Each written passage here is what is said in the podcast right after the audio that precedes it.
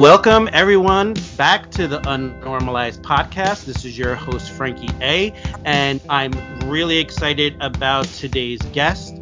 Um, today, we have Baron Raymonde, who is a professional saxophone player. Um, we've met through um, some mutual connections, and as many of you know, the premise of the show is to speak to people who are living life unnormalized outside of what the norm is supposed to do with life. So, um, everybody, Baron, for many of you who don't know, um, I do a lot of research on the guests that I ask to come on. Um, and Baron is a phenomenal saxophonist. Um, the work, his body of work is impressive. Uh, and I thought he would be a great guest to come on just to um, music is my thing. I love music in all its forms, and it's like air to me. So it was a no brainer to try to reach out to Baron and see if I can get him to come on and just tell us a little bit about um, life as a saxophone player, um, how he got into music, and things of that nature. So, um, Baron, how did you, you know, growing up, sometimes we have these ideas and dreams um, and we kind of leave them at that and we don't follow through with those dreams. How did music kind of start coming about into your life? What, what did you come from like a musical background or tell us a little bit about how you got you know a little bit about baron. Tell us where you've come from where where you where you you've started your journey? Okay, um, my I do come from a musical family. My father played violin, uh, and my mother sang opera. Um, and uh, my father's uncle played violin with the NBC Orchestra under Toscanini. Okay. And um, he he was uh, he lived with him for a, a while. So uh, my he he was my great uncle's favorite student. Uh, so actually my my uh, parents named me Baron B A R O N because they thought it'd be a good show name. So they, they but they, they wanted me to be a classical musician. Sure. They started me on classical piano, and um, when I was uh, six years old, my father brought me to a lady in Carnegie Hall Studios. Carnegie Hall has studios upstairs uh, from the the, the uh, concert hall that they have places where people teach lessons and uh, a lot of famous people have lived up there. Marlon Brando. But, uh, nice. Uh, Dean Crane, the very famous ballet teacher who my sister studied with up there, had a uh, studio up there, and I studied with this lady uh, from uh, Italy called Dr. Emily DiTerzo, and uh, she took me on as a student, and um, she really she thought she wanted me to be a classical pianist too.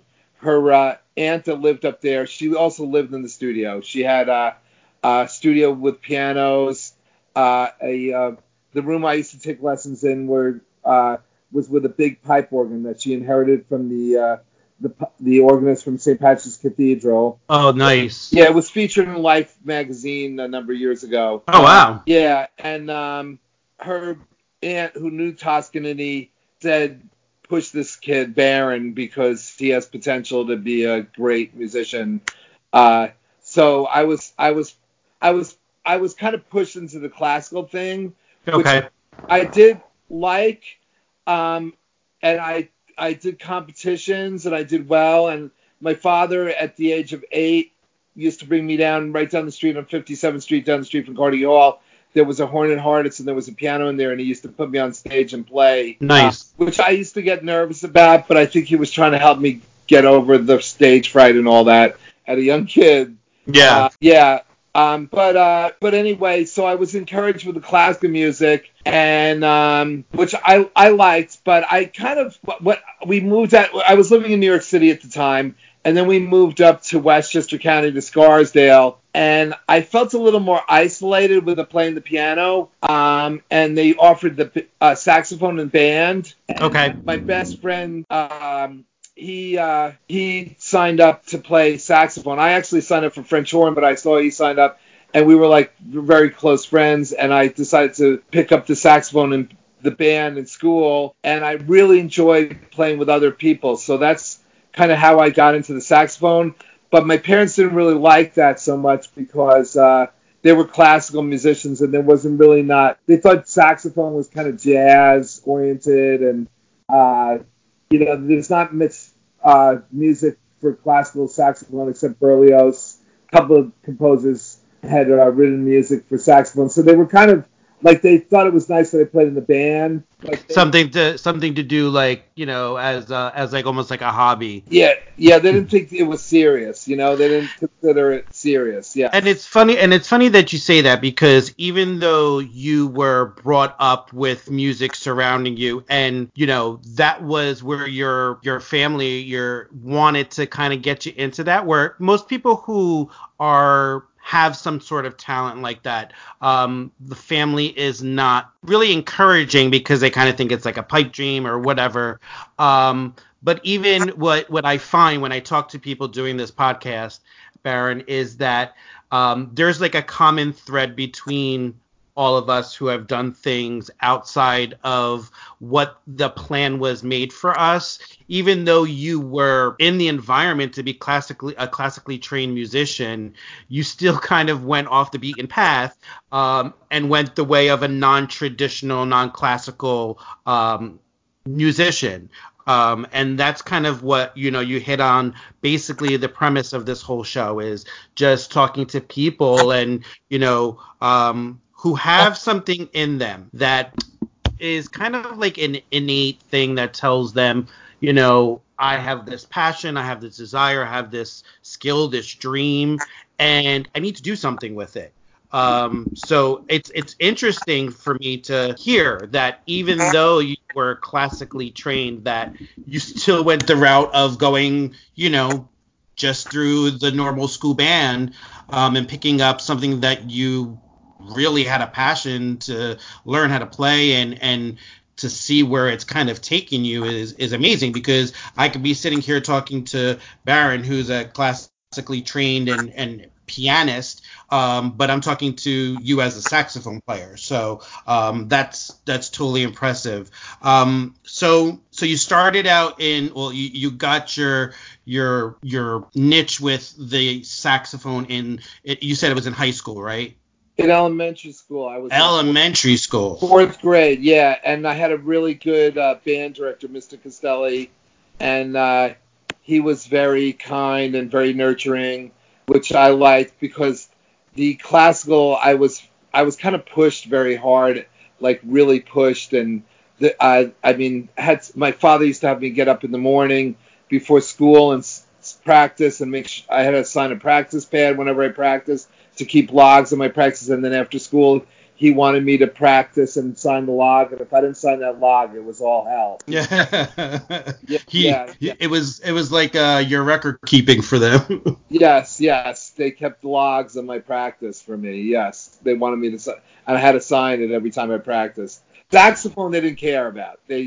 yeah, it was, it was yes. Um, so like, talk to me like as a young child, how like grueling is um because I can only imagine how much um time and effort and practice that you have to be in uh, to put in with any type of instrument um, that you play. So like what was like your typical day like? How many hours did you put in um, as a young guy um, and basically in in whether it be in the piano or learning saxophone like how many how much time does one put into like developing that craft? Well i i mean i was i was practicing at least 45 to an hour on piano at a very young age. Mm-hmm. especially because i had to learn uh, 15 pieces for a competition and memorize them all. So there was a lot of time involved. Um, saxophone i did it more for fun. I I learned the music at school, which wasn't that hard. So I didn't put as much time, but I loved playing it. So I played a lot more than practice. It wasn't until I went to music school at University of North Texas where I realized that I need to practice like four to six hours a day to get really good at my instrument. Yeah. So, but I, it wasn't really till I got to music school that I started practicing my uh, saxophone beyond an hour a day, or and there it was. Uh, like four to six hours a day. Yes. so yeah, it's it's a lot of a lot of work that you put into developing your craft. I'll tell you a funny story. Um, I some years back um, went to a um, you may have heard of it, Sacred Heart Cathedral in North Newark. It's the big cathedral that they have in in Newark. Um, went there, fell in love with the church, fell in love with um, the choir that they had there. And I've always sang in um, high school in choirs, nothing professionally, just you know for fun and stuff. Um, and figured, you know, I was at a point in my life where, you know, I wanted to try different things that I normally haven't tried before. And um, reached out to the choir director there and said, hey, you know, like, what do you have to do to become part of the choir? So he says, you know, come on in for an audition and, you know, we'll see where it goes you would have thought that at that point I would have said, well, this guy is asking me to come in for an audition. Maybe it's something beyond just like a normal choir, but didn't think about it. Um, go sing for him, audition. He says, hey, come be part of the choir. I go to the first choir practice and they hand me a music book and I guess he automatically thought that I knew how to read music, which I didn't. Um, and as we're going through the practice, um, I'm finding uh, like these singers are like really badass, like I mean operatic singers, uh, jazz singers, like all kind, like the voices were phenomenal. And we take a break, and I'm talking to the I was in um, the bass section, and um, I'm talking to the the guy next to me, and um, we're just like trying to kind of chit chatting, getting to know each other, and he's telling me like all of this these great accomplishments that he's singing Broadway and um, all kinds of stuff in operas. And he went to school at um, a college that was just basically for um, choir singing. And I, unbeknownst to me, I was the only person in that entire choir that was not a professional singer on some level. I mean, we're talking about when I went and looked at who these people were, they actually did substantial amount of work in, you know, in sing, singing for the Vatican and all that kind of stuff. So I was, I could understand like how much goes into that because I had to like learn like the Cliff Notes way to kind of catch up to them. So I know just from speaking to people who make this their profession, how much time and effort and um, blood, sweat, and tears that they put into the craft, just like any other profession that you would, you know, some people think that it comes easy, but um, when you're at your level of of talent, skills, and uh, professionalism with the craft, um, it's something that you really have to dedicate your, you know, your your time and your life to. So, um, you know, I just wanted to take that second just to, you know, as a layman who doesn't have any experience with anything like that. Um, I just recently picked up the ukulele um, and just to play around with. I'm doing like just some online kind of stuff like that because of my time schedule, but um, you know, I can just with that little tiny piece of it um, that can be challenging. I can't even imagine what it would be to be someone that young um, and to put that amount of time and effort into it. Um, it takes a lot of discipline. So I definitely commend you on being a young guy and and putting forth where you know the other kids are going out and playing around and jerking off and doing all kinds of other things. Baron's in there kind of honing his craft. So um, what now when you you say that you kind of were going the saxophone route, um, since your family was so you know they had in their mind that Baron was going to go more of like a classical route.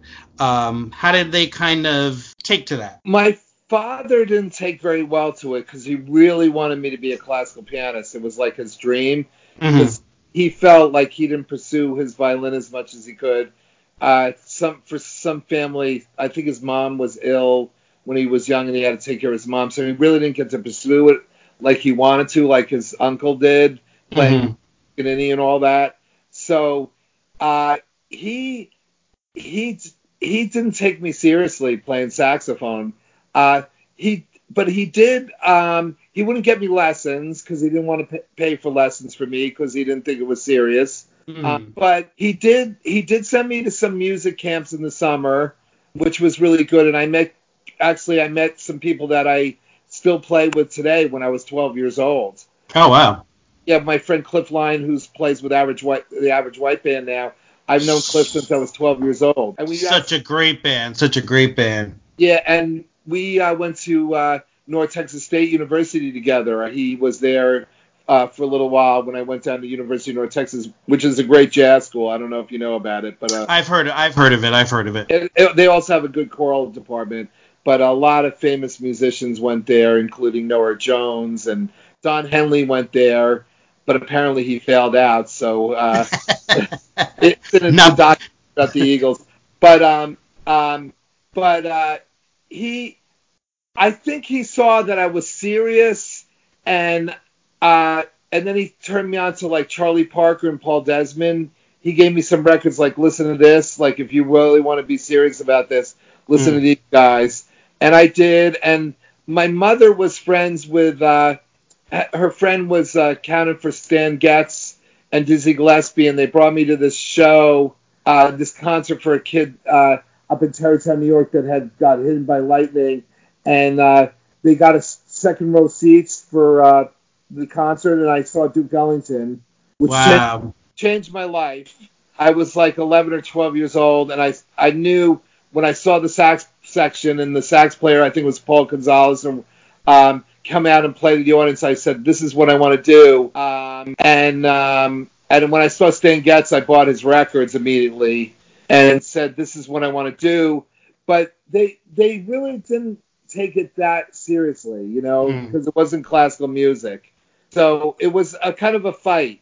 It was like uh, it it was almost a rebellious thing that I played that. you know, yeah.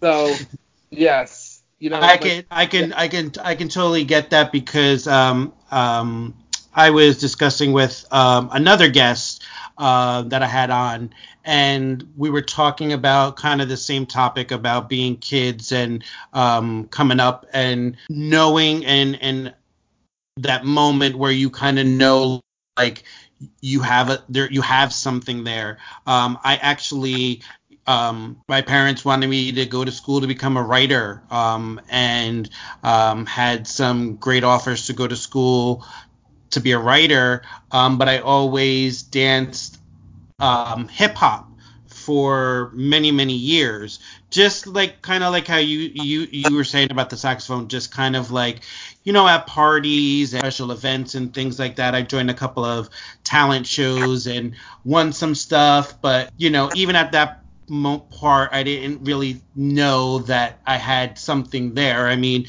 it's not every day you see a white boy that dances hip hop. So, um, you know, I grew up in in in Newark, so it was just the culture that I was surrounded by. But um, as I kind of got into like high school and started really doing some stuff with it, um, I got offered a um, some gigs doing some stuff off Broadway. And when I mentioned it to the parents, they were like, absolutely not. You're going to school to become a writer, um, all that kind of stuff. And that's a big reason why I do this show is because I kind of followed the beaten path. Um, I did stuff all along my career choices in hip hop, doing community stuff, uh, weddings and all kinds of different things. I was on MTV a couple of times, but nothing to the level that uh, a professional would do. Um, and it is something, to be honest with you, Baron, something that I always think about, um, even at I'll be 43 next week, thinking about if I would have maybe had the courage and the strength at that time, like I do now, to say, no, this is what I'm going to do and follow that path, where would it lead me? But then I also think about I did have some grit experiences. I've done a lot of work with like more with youth. So teaching kids how to dance, um, doing choreography for them, um, you know, in, in, shows and group numbers and all that kind of stuff. So where it, it did fill, it did fill a place in my heart, and, and dance is something that always will be part of me. And when I think you said you went to go see Dizzy Gillespie for the first time, is that where you said that you got kind of like really uh, got Duke Ellington, Duke Ellington, had Dizzy Gillespie and Stan Getz, and the, I I was blown away by it, you know. And, and uh, yeah, that uh, similar experience like that happened to me. I used to work for New Jersey Performing Arts Center, and the first time I got to see the Alvin Ailey Dance Company was like, and Twyla Tharp opening my world to all that is choreography um, at its best was something that I can't explain. It was like I felt like I was home when I was in the midst of all that. Um, like I had found that connection with people who can identify the power of you know something like the performing arts and dance and music. So um, I, I, I, it's it's great that you took the other route um, because we wouldn't have your all your experiences and and um, your musical gifts if you didn't go that route. So tell us a little bit about um, you have an, ex- an, a very impressive extensive resume. Um, tell us about some of the people that you've played with over your your your time as a saxophone player. Um, well, I've played with a lot of people because I freelance, and mm-hmm. to this day, like you were talking about learning, I'm constantly learning. Like I'm doing this, uh, playing with this Rod Stewart impersonator, Rick uh, Larimore uh, Thursday night, so I'm working on his music. Ironically, I did play with Rod Stewart. I toured with him on the Human Tour, uh, which was uh, it was accidental because uh, um, he was looking for a blonde female. what what happened was my friend Chuck Kentis, who lived in Nutley, New Jersey at the time, uh, where and I met Chuck. I lived I live in Nutley. Mm-hmm. I used to go to his. He was playing with Rod, and I used to go to his house to record music for him. And uh, I, Rod used to come to New York to do TV shows, and sometimes Chuck would ask me, "Do you know any background singers or maybe a percussionist or?" You know, they would ask, you know, for extra things, and they asked for a horn section um, for this uh, uh, uh, benefit for uh, City of Hope Church, I think it was called. And I, they asked me to get a horn section. And I put the horn section together for them, and then they called me back and said there's not enough room on the stage. But then they said, can you play saxophone? Uh, and some guys have all the luck, which was oh. famous for this for this benefit. And before I I um they came to New York, I, they had me go out to dinner with with Rod just to meet him and whatever. I had met him before because I got him musicians for some of his other shows and um, and singers, he said, uh, "Do you know any blonde saxophone players?" And I said, "Well, think about it." You know, and he goes, "Welcome to the orchestra," you know, playing with us. And I, I thought I was just gonna, you know, play this benefit, play one solo, and then when I got to rehearsal the next day, they had me play all these other songs. They were, they had all these other Brandy and Jewel. Uh, I guess at the benefit they were going to surprise Rod at the end, and they recorded me um, they recorded the rehearsal and they really liked Rod wasn't there and they really liked how I played. And when I got to the rehearsal the day Rod was there, they they had me play this ballad with Brandy in front of Rod, and he came over to me and said, "I want you," and I was like, "Do you?" I'm blonde and blue eyes. I thought he was just joking, you know, because, and he was like serious. And he, asked me to play on Rosie O'Donnell tonight's the night, the sax solo, the famous sax solo on there, and um, I had to renegotiate the money, and they played in L.A. And when I called up, they said, uh, you know, we want Rod wants you. How much money do you want? And I was like, really? And uh, so I ended up playing with Rod, which was really fantastic.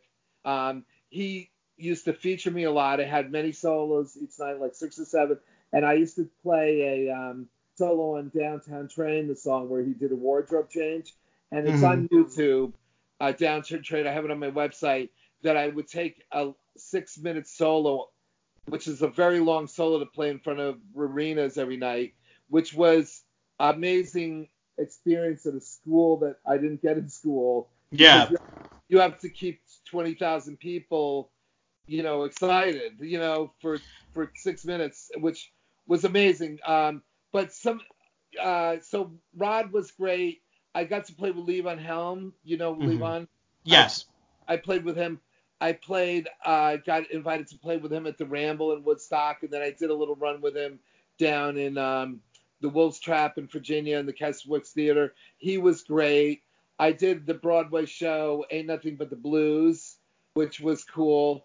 Uh, uh, on uh, and the Love Janis, uh, the the off Broadway show about Love Janis. I've And- actually seen that twice. My wife is a huge Janis Joplin fan, so I probably was there in the audience when you were playing. Um, Probably. and- I actually, I, what happened was I got the gig. I auditioned for Love Janis, and Okay. then I got the gig with Rod. The like everything was all hitting at once. I got the gig with Rod right after that, so I had to give up the, the show. But then when I came off tour with Rod, they let me. Su- I played like 60 shows, but uh, what a uh, great show! That was such a great, great, great show and a great homage to her. Uh, loved it, loved it. that was a lot of fun.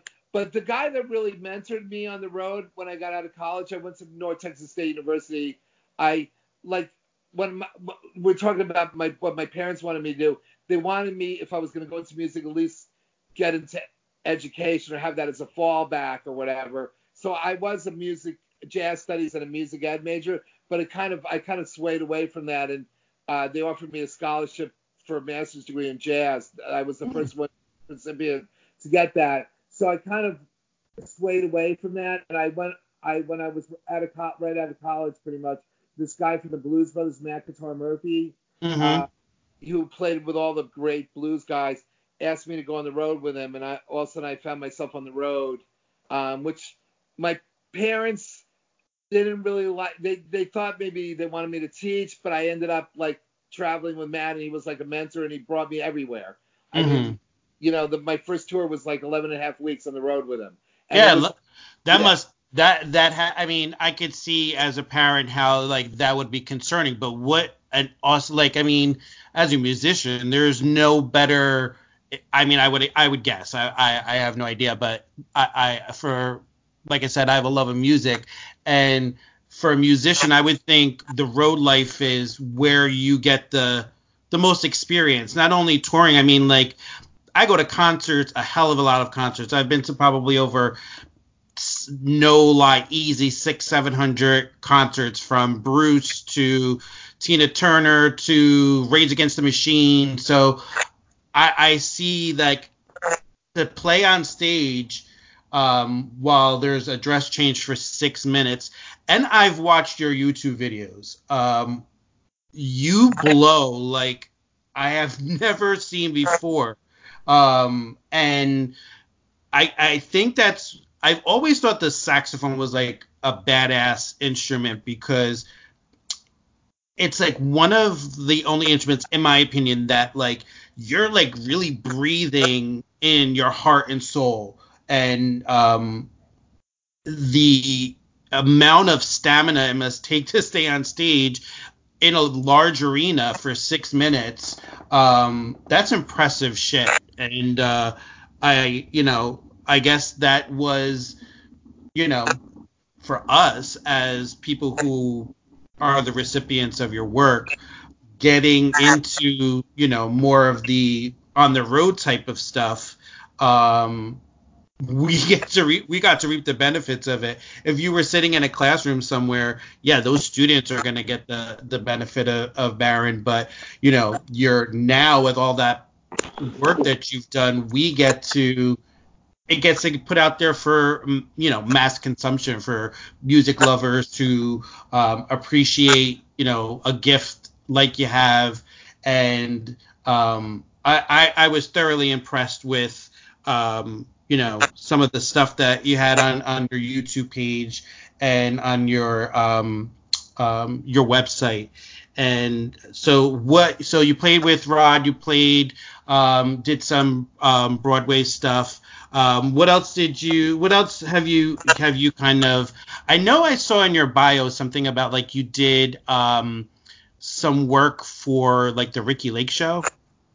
Yeah, I uh, wrote some music with Chuck Kentis, who played keys, who, with Rod Stewart. We wrote some music for that, but it kind of it went off the air pretty quick. Unfortunately, I got my first royalties and whatever, and I was like, oh, this is great. And then she went off the air, so that was, it was cool. It was cool. I, you know, the, uh, we had music on the show. That was very cool. But getting back to Matt, you were talking about the stem, stamina and Mhm. all that. Matt, we used to play six or seven nights a week on the road with Matt, and he, this guy used to play a blues. He could play a solo for 13 minutes without stopping, and he wanted 110% every night, no matter how you felt or whatever. And I think that's part of the reason that I had gotten strength like that to play a solo like that in front of arena with Rod. Plus, you know, a lot of those English guys like those blues guys, you know, their their style and got a lot of stuff from them. And I had that style that Rod wanted, you know, that's when he heard me play, it was like I've been I had spent so much time on the road with Matt that um I I think he liked that I I had that R&B influence. But um yeah, so but uh who else I recently played with Little Steven I uh and the uh, the Disciples of Soul in Milan. I, oh, I, cool. I was asked to fill in um, for Stan Harrison. His daughter was graduating high school, and I filled in. But that was that was it was great. It was I played. Uh, I only did one show, but I had to learn the whole show for one concert on the tour. So that was a a, a lot to learn for one show. But I Talk about talk about pressure. Uh, yeah, yeah, I mean, I had to even go with the choreographer. There was, all you know, uh, I played flute on Little Steven's microphone, a big solo on there, you know, and um, you know solos that were, for, you know, verbatim from the record that he just put out, Summer Sorcery. You know, I had to learn all that. Um, I've been, I played recently with Gloria Gaynor. Yeah, I Uh, did see. I did see that. How what an what an amazing uh what an amazing experience that must have been. Right. Yes. So, um, who el- uh, Levon Helm, um, who else? I I did a, a thing with Joan Jett a couple years ago, a tribute to her, and I got to back up a lot of people from that, um, and play with Joan Jett and Cheap Trick. And, Oh, that's that's that's badass. yeah. And, uh, a couple years ago, yeah, you know, Springsteen plays the, sometimes does the Light of Day show.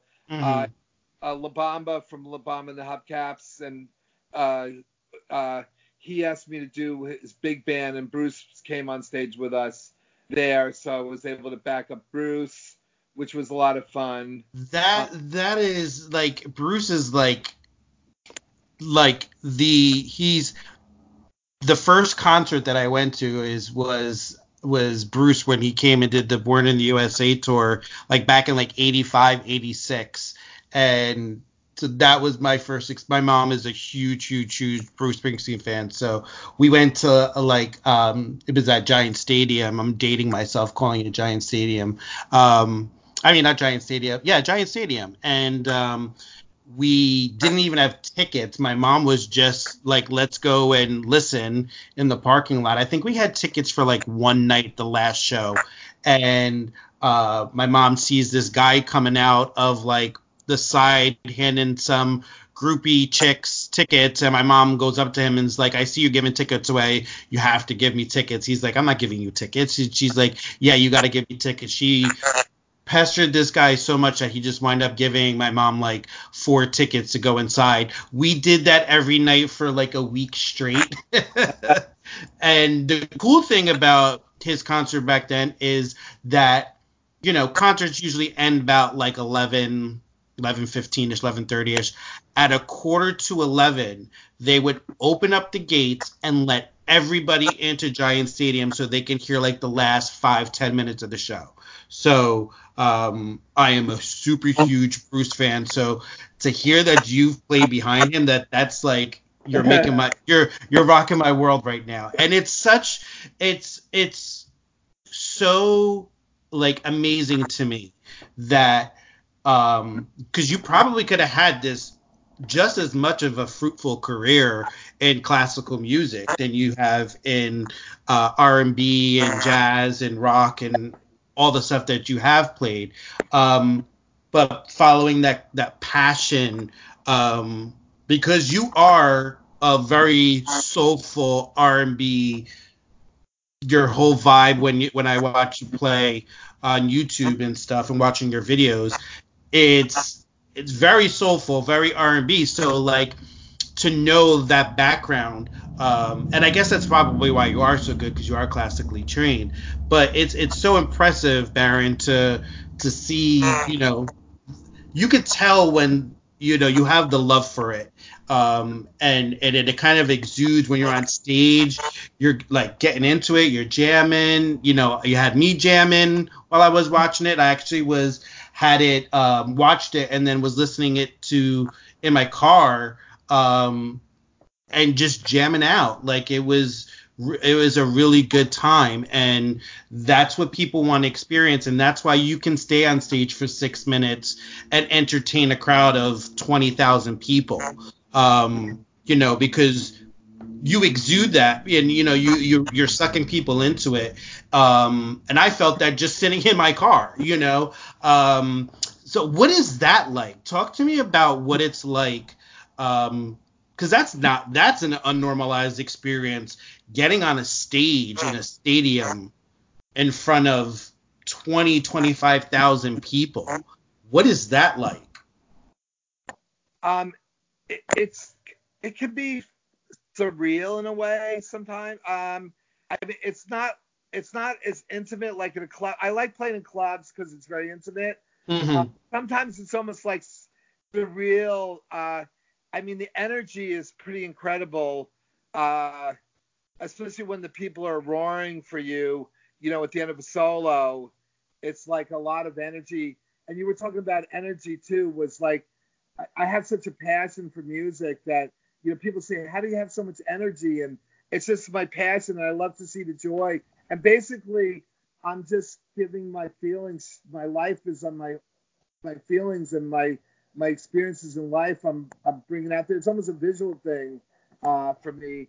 It's it's pretty incredible to play in front of that many people. I mean, one time on that downtown train solo at a, I think it was in Tampa at some marina, and after the solo they were chanting my name, and I I just started crying. It was like oh my god. I wish you know my mom had passed. I wish my mom was here. You know what i mean? Like yeah it was one of those those moments where like you kind of were like like i've made it. Like this is yeah. i'm at a stadium and they're they're chanting my name. Like i mean that's my whole life for you know? This is yeah. what I, this is what i worked and practiced and you know i worked for this my whole life and here it is you know? I have a lot of gratitude for that. Yes and you, and you can tell, you can tell. I mean, like, uh, you know, just from the people that have, you know, wanted you to be part of their projects. Um, you're talking about names like Rod Stewart and stuff like that, and and um, people who get the best of the best. You know what I mean? And um, they don't mess around when it comes to stuff like that. So you know, um, I can see, I can see the the why people are drawn into you um, because you can tell you put everything in it. Um, I would say to people who are listening, go to um, Baron Raymonde.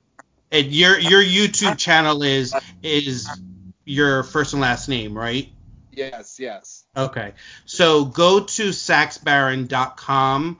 Um, I'm gonna post some links in in in the the podcast with it broadcast um, to all Baron's um, outlets, but visually to watch him play, um, subscribe to his YouTube channel. Um, there's some awesome stuff, and you will see how hard and how much this guy puts into every song he plays. I mean, I, I don't know where you were, but um, I was totally digging. You were playing with a female. She had a like black dress on, and she stopped. She was the singer, and she stopped singing. She gets out while you're playing your your solo, she gets into the audience and starts dancing.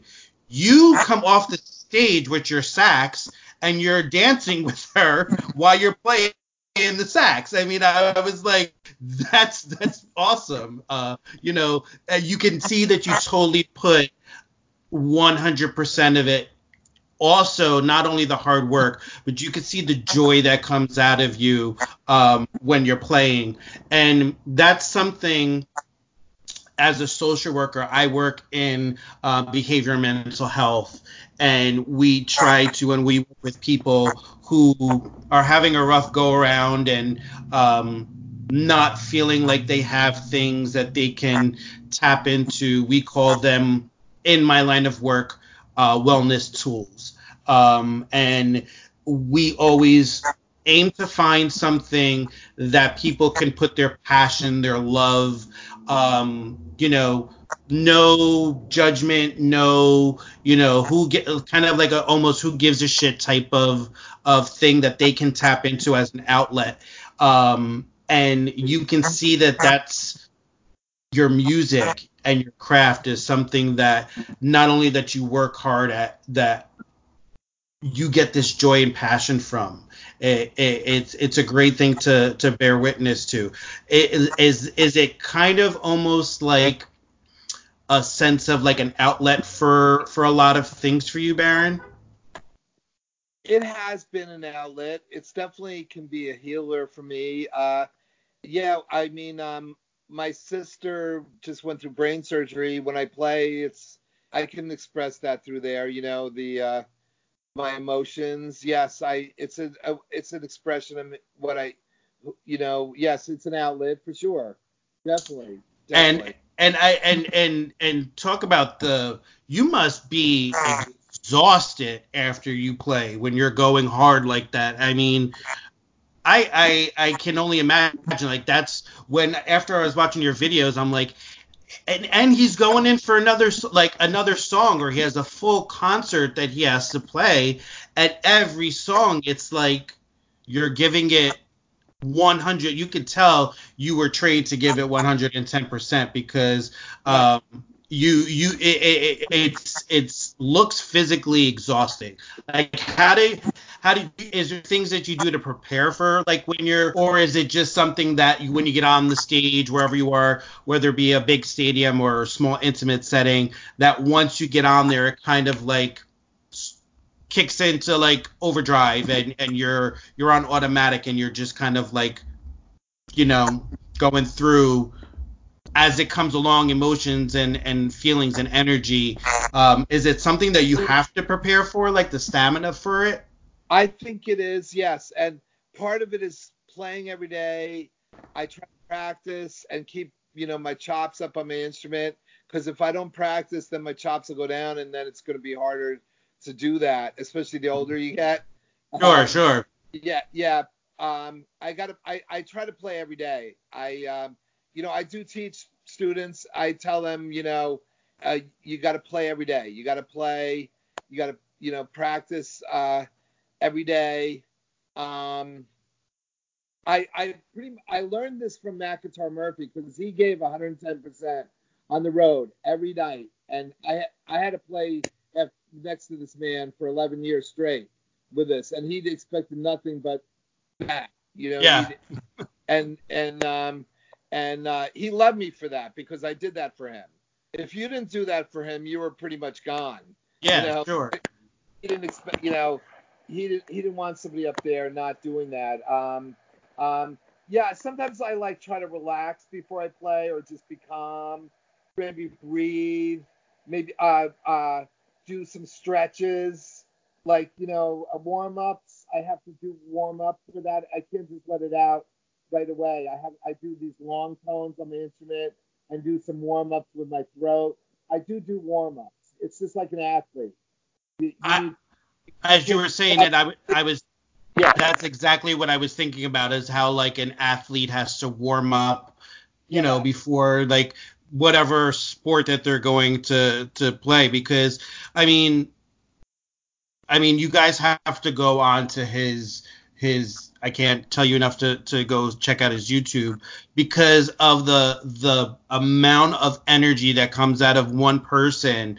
It's it's amazing, um, and it looks very very intense, um, strenuous. Um, so I can see how you do need to you know prepare yourself just like an athlete. You know, a, athlete doesn't sometimes they're they don't go as long as you do.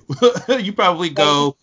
You can hurt yourself if you don't do that. You can Yeah. really, you know, I have to be careful with my hands not being too tight or, you know, holding things too tight because uh, I, I can hurt myself. You know, I, I I felt pain in my fingers. I felt, you know, my throat hurting some. You know, I've my lip getting uh, bit. You know, getting a scar there. I have to be very careful. Uh, I have to I have to stay loose when I do it. You Yeah. know, I think when I was younger, I didn't realize as much, but also I had a lot, you know, I was a lot stronger when I was younger physically. Uh, I'm I'm still a strong person. I'm a strong person in general. Yeah. I, I'm a strong. I have a lot of. I I walk. I can walk along. I walk a lot. I I, I have a lot of stamina in my. I I'm I. I don't know. Maybe that's uh, some. It's just a gift I have. I I I have. I, I can uh, I can do things for marathon pace. You know. So, Yeah. And and Yes. and and thank God because if you didn't, I mean, you wouldn't have been able to sustain the career that you you had. You would have went back to classical music, you know. But um, what a gift you have, and I I I, I no bullshit. Um, I I'm I'm not saying that just because I have you have you on that podcast. Um, I work hard at it. I work hard at it. and you can tell and you can tell i can I, I i can testify to what it's like to um you know mine isn't necessarily while music and and performing arts and all that kind of stuff is a passion of mine um my life's work is in a different area. It's in in this more of the um, service kind of to you know people which you do the same. I mean what you know what people can get out of your your craft is just as therapeutic as what they get out of my craft. But i can tell you when you have a passion and a love for you know every time you put that into motion um, every day it is such a wonderful gift to be able to um, get up and and set the day to have a professional career in something that you absolutely adore and love. Um, and the product that comes out of that is so tremendous. And the people on the receiving end are the ones that get the greatest gift because we're getting they're getting everything that they possibly can get out of you, the best of you.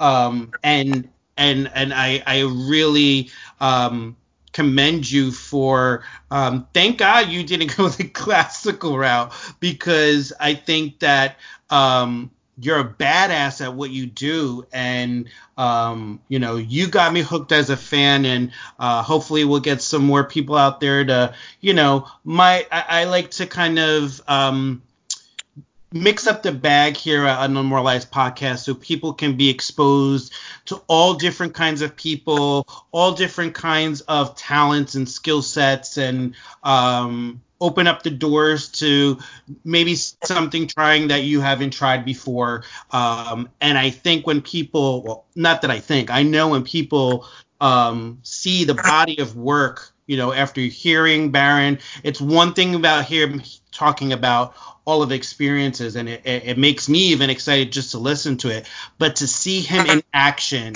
is is something that is very very impressive. Um and he's a bluesy soulful chill type of guy. Like the way you play is just like so up my alley. Um and uh uh, I, I I've kind of gotten in more into that style of music. Um, I don't know if it's because you know you get older, you start to have an affinity for things that are more you know classical that have some a body of life that behind it.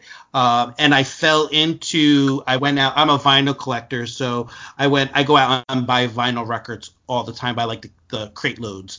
Um, and some guy was like had some some stuff that i wanted you know that he's like you got to take the whole thing so um brought the whole thing home there was maybe like one Daryl Hall and John Oates record in there, a Heart record in there. The, the rest of it was like all blues, jazz type of stuff, like Count Basie, like tons of Count Basie records, um, Chuck Mangione, things like that. Um, so I've like really on my downtime, um, you know, because my job is a little stressful, I enjoy just coming home throwing it on and really just like unwinding. There's just something about the whole bluesy jazz r&b movement that i really totally dig. So what you do is something that i you know i have a tremendous amount of respect for baron. Um, and i know you just were in the studio today right uh, yeah a nice studio in montclair sound by Sound on Sound, very very excellent. I, they used to be in New York, Sound on Sound. The owner used to have a studio there. So uh, recording for a friend that's local in Montclair, but I I played flute and some sax on it. It was a lot of fun. Yeah. Awesome. I, I spent a lot of time in the studio too, not only the road. I've had a lot, vast experience with music. I I mean, you know, I'm in the studio today. Tomorrow I'm playing in Long Island on a boardwalk with this guy Killer Joe with uh, Arno Hecht, who was from the Uptown Horns that toured with the Stones. I mean, nice. I I like to keep the variety that yeah. way, freelancing. I mean, of course, when you're on tour, you're with that guy. When I was with Matt Guitar Murphy, or when I I sub for Lou Marini and the Blues Brothers band, I'm of course I'm with them. But when I'm home, I like to play with as I love to play with as many people. I love playing with as many people as I can. Yeah, love, absolutely. You know I mean? It's it's like this it, you know, it's like we're communicating to each other. We're making, I don't know, love or, but you know. yeah, I mean, it's very intimate. It's very intimate, of course. Yeah, I love, I love, yeah, I love playing with as many people as I can. It's really, really cool. And it's it's really impressive too, like how like you have such a wide range of of a body of work. I mean, like from big names to smaller intimate settings like you said to broadway to you know theme music and all that kind of stuff i love how there's such a you know you're lending your gift and your talents in so many different facets of the the entertainment industry um, and successful at what you do um, right. and uh, um, uh, you were mentioning Count Basie when I lived in Scarsdale, Frank Foster used to live in Scarsdale, who played tenor saxophone for uh, Count Basie. He used to come to my high school and play for us and do our sax sessions. And he used to say, try to learn as many styles as you can. And I listen to them. And mm-hmm. that's what I have done. I can play a style like Johnny Hodges from Duke Ellington's band. I I I can play the rock sax. I can play RB. I can play Cannonball Adderley type of stuff. I, I mean, I have my own voice, um, which takes a long time, but I, mm. I, I, I kind of like that being able, you know, and part of th- that's been the reason why I've done a lot of studio work in my life too, because I can play a lot of different styles. Because you know, for move film or whatever TV show, they want different things, you know. Yeah, so uh, mm-hmm. it keeps well, life interesting. Yes. Yeah, and it keeps you keeps you working on your craft, and and and you can tell that you put so much work into it, and um, I really appreciate that you take your you took time out of your busy schedule to to come on here and just talk to people about um, you know I hope what they take away from this conversation um, with you, Baron, is that when you have a passion, when you have a desire, when you have dreams, um, and I know sometimes that can sound cliche to people, like follow your dreams, follow your dreams, but I can't stress to people how important that is, and you you are the living example that when you follow your dreams and you put hard work into making those dreams reality, you can turn that dream or that passion uh, into success and into a profession where you can make a living um, and be happy with with doing that outside of going the normal routes of you know being a, a, a doctor or a lawyer or working in social work, you know, like it, it's those things, or even if it is the are well, those things. I have to say, when I got older, I do teach now. Okay. Too. I, I do mm-hmm. both, but I do both. You see all the performing. Now I, I kind of feel like I needed to give back. Yeah. Some I because uh, yeah, I I just felt like I so I do teach like some it kind of I do teach norm like I teach uh, jazz lab at a high school and a survey of pop music but I, I feel like I'm giving back. You know, to, I also do that too. You know. Uh, and uh, and and we need you. We need you in that capacity too because we need more Baron Raymondes out there. So you know the you can then bestow into them what they need to do to make it their turn their dreams um, into a reality and seeing somebody you know i always am a i'm a type of person where i'm a, a, a person where i you know i really and it took it was a skill that i of course learned later in life unfortunately was when someone like yourself is in front of me and they're sharing their experiences and um, turning that turning your ears on to really absorbing um, what the people are telling you because the they're telling you that because there's there's a reason. There's success behind it. They're the living example of what you need to do. Um, and i think nowadays more so than ever um, and a lot of bullshit that we're exposed to nowadays people need to return back to that. People need to return back into what they enjoy, passions, and especially our youth. I, I'm I am always have been. I have a 17 year old son, but I've always been involved in education. Um, and it's it really even saddens me that there is a lack of that in our in our um, school system in our educational curriculum um, that we have lost a lot of that so I, I really thank you Baron, for turning that back towards um, your roots, going to school for educa- uh, music education, and bringing that in, keeping that in, into our schools because I really think that music education is something that we are desperately lacking. Um, and there's a baron in sitting in one of those classrooms waiting for someone like you to walk in to inspire them because there's not they're not exposed to it as much um, on right. an educational level.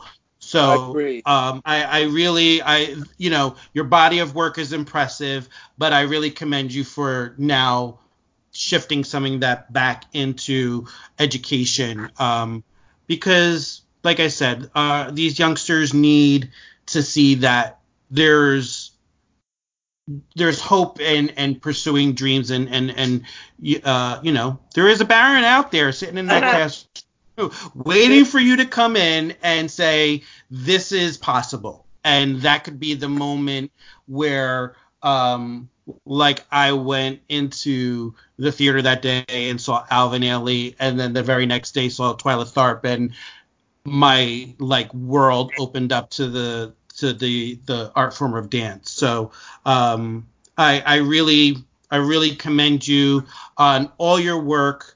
Um, I really appreciate all the time that you spent with me talking today. I really enjoyed our conversation, getting to um, know what what what how somebody goes from, you know, even with a family who's in music, um, with all that came with that and then to follow your path and your journey to right now um, and all the impressive stuff that you've done you're i can't blow enough smoke up your ass, but you are a tremendous, um, tremendous talent.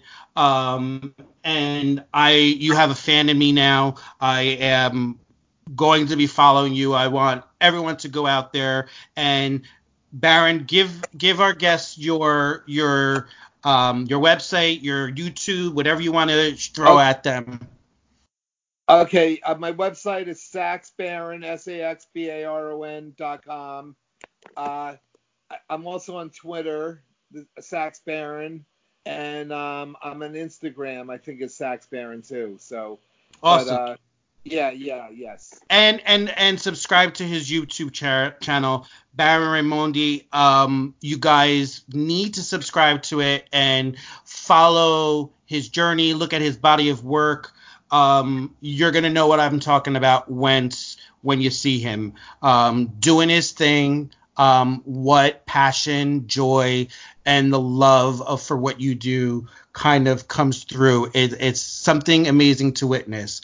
I do, before I let you go, Baron, I do ask all of my guests, um, since this is the Unnormalized podcast, what is, give me one thing that you do. Now, it doesn't have to be with music, it could be whatever. When we talk about unnormalized, what do you do to kind of maybe something out there that you would do to outside of the box to keep you grounded, keep you you know, especially having a grueling schedule like you do um, in the studio, performing all that kind of stuff. What is something that you do, kind of like outside the box, to keep you stable, keep you grounded? Um, I mean, I like to take walks. I don't know if that's outside the box. I, t- I take walks. I like to walk in the in the woods. The, uh, what do I do outside of the box? Um, well, for you, walking would be outside of the box because in nature because it's probably something that brings you, returns you back to centered. Um, you need that peace and quiet, that moment of of connecting back with like nature and all that. Um, so yeah, that is an outside of the box for a musician um, to you know feel like they need to do something as simplified, you know, it, it could be, you know, unnormalized is something that is very tailored and specific for everyone. So um, if that works for you, stripping things down um, to the basics where you can just breathe in the air and be around nature and all that kind of stuff, right. that's that's what you do to keep yourself you know, grounded and stable. So, um, well, everybody, this has been a great show. Um, I really enjoyed myself. And again, Baron, thank you so so much for for taking the time and sitting on on this little podcast that could.